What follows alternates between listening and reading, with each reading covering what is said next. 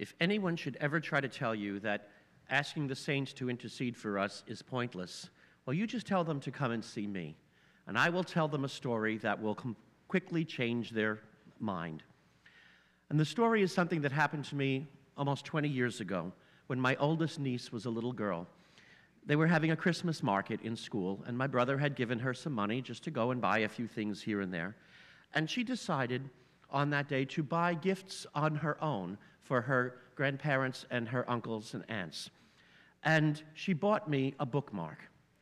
Maybe it cost her a quarter. I don't think it was very expensive by any means, but just the thought that she had thought on her own to go out and pick this out for us made it a precious gift. In fact, I think it was the most endearing gift I received that whole Christmas. I was so thrilled that my little niece had done that for me.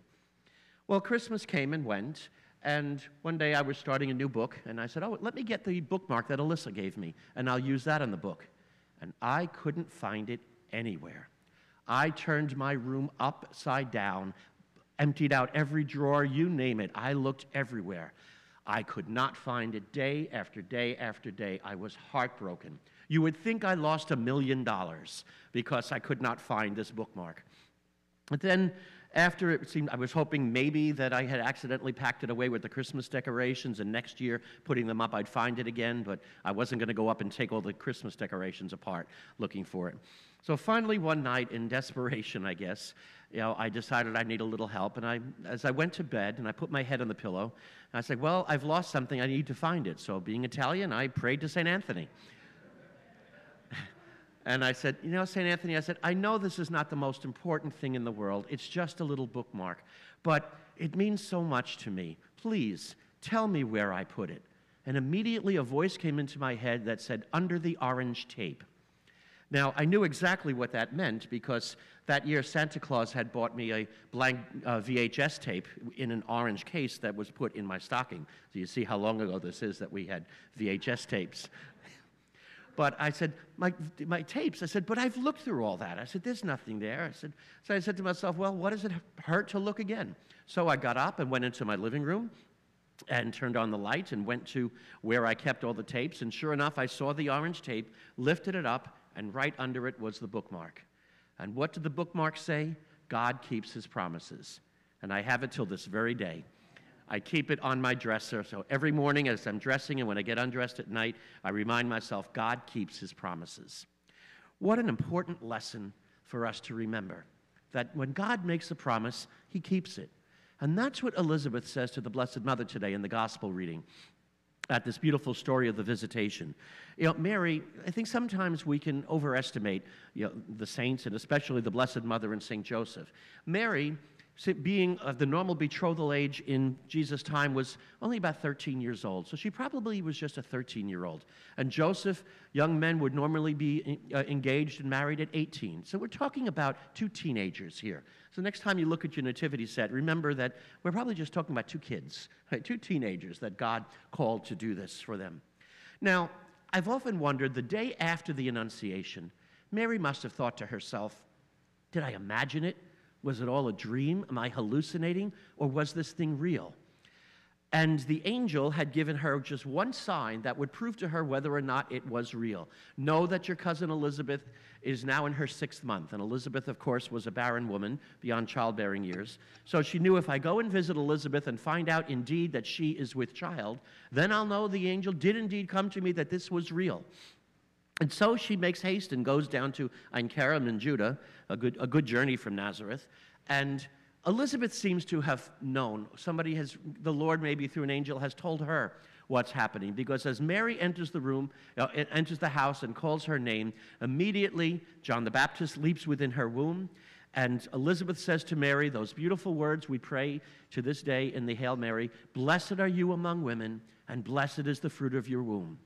But then she adds, But who am I that the mother of my Lord should come to me? And then she says to her, She goes, Blessed are you who believe that God's word to you would be fulfilled. In other words, blessed are you for believing that God would keep his promises.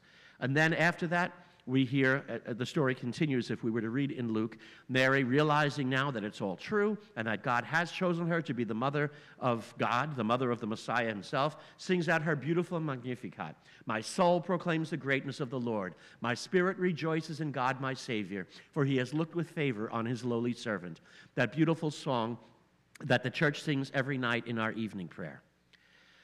And I think it's so important for us in our world today to remember that when God makes a promise, He keeps it. He would never call us to do something and then abandon us. And I remember one of the first times I had experience of that in my own life when I was in college and started to realize rather seriously that God was calling me to the priesthood. Part of me was thrilled at the idea because I had grown up around priests. I loved them. This one priest, especially, who was in my parish when I was a boy, Father Kenny, I idolized him. I would have loved to have been just like him. But there was another part of me who had said, Who am I to do that? I can't do what Father Kenny does. I mean, he's just such a wonderful man. I don't have anything for that. Thankfully, in talking with my college chaplain, he gave me some very good advice, and he said, Well, don't worry. God will give you the skills to do whatever you, you need. He would never call you and then not give you the skills you need. You may not get every skill to do everything, but the things He asks you to do, you will be able to do. And I was comforted by that. And shortly after I was ordained, I had proof of that. It was only just a few months after I was ordained, we got a phone call at the rectory uh, asking from the police, asking for a priest because a young man in his 20s uh, had just uh, committed suicide, and the family would like a priest to come over and sit with them. So I went over, and the police didn't mention to me how he had committed suicide. It was only when I got to the house that the uh, officer told me that the, boy, the young man had killed himself with a shotgun to the head. Now, you have to understand something. I was always terribly squeamish at the sight of blood. Even sometimes just having a blood test, I would pass out. The sight of needles and things, you know, I, I just was never going to be a doctor. I knew that. So, thinking at that point, I said, oh no, what am I going to see up there? I said, I'll probably just pass out when I enter the room. I won't tell you what the room looked like because it was horrible. It's just too, too horrible to describe. But imagine the worst scene from a, one of those bloody uh, horror movies. That's what I saw in there.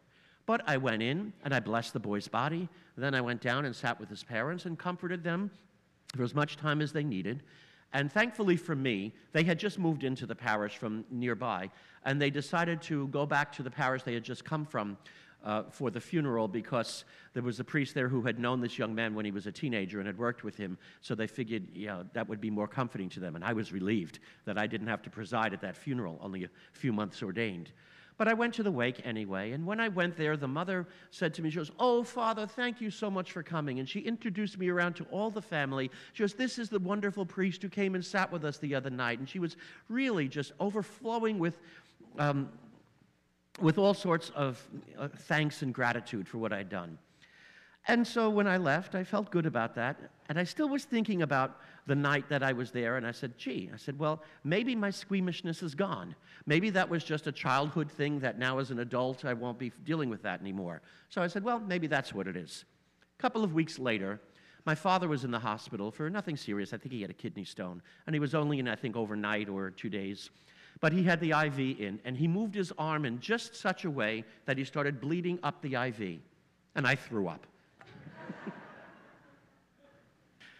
so, so after that, I said, How did I get through that night with that young man and the suicide?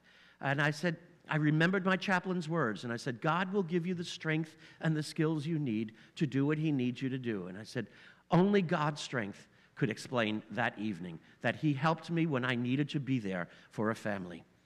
And maybe we all have had some time in our lives where we realize that, that we might be looking at something and look back on a moment and say, how did I ever get through that? If somebody had told me beforehand I'd have to endure that, I'd say, no, I could just never do that. But we did get through. And we wonder how? It was the grace of God. God prom- makes a promise, He keeps it.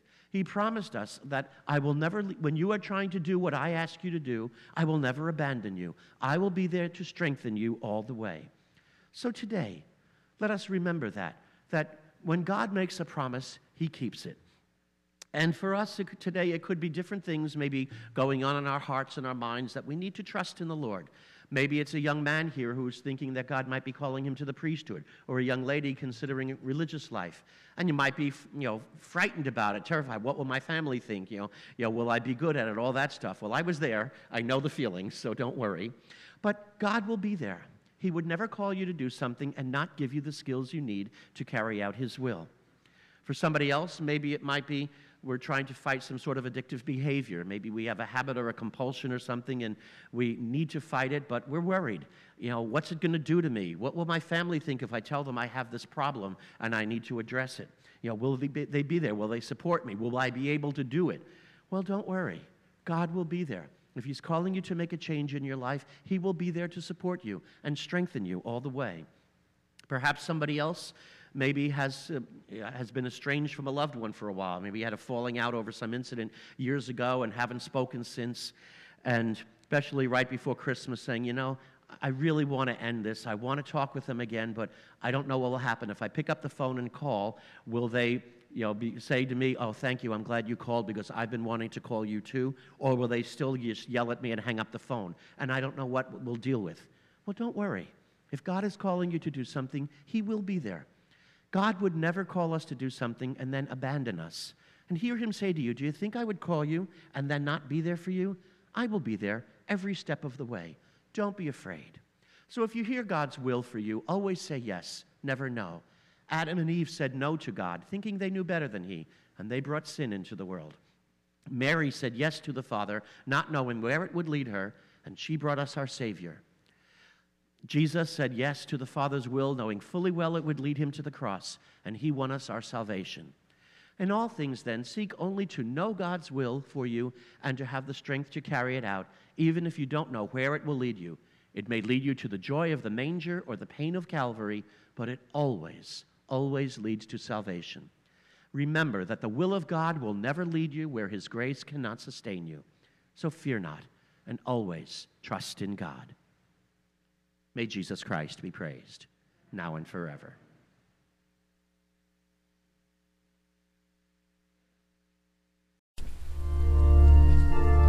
Thank you for listening to this week's homily by Father Carrozza. If you enjoyed this homily, please pass the word on to your friends and invite them to listen. For more materials from Father Carrozza, please visit www.fathercarrozza.com.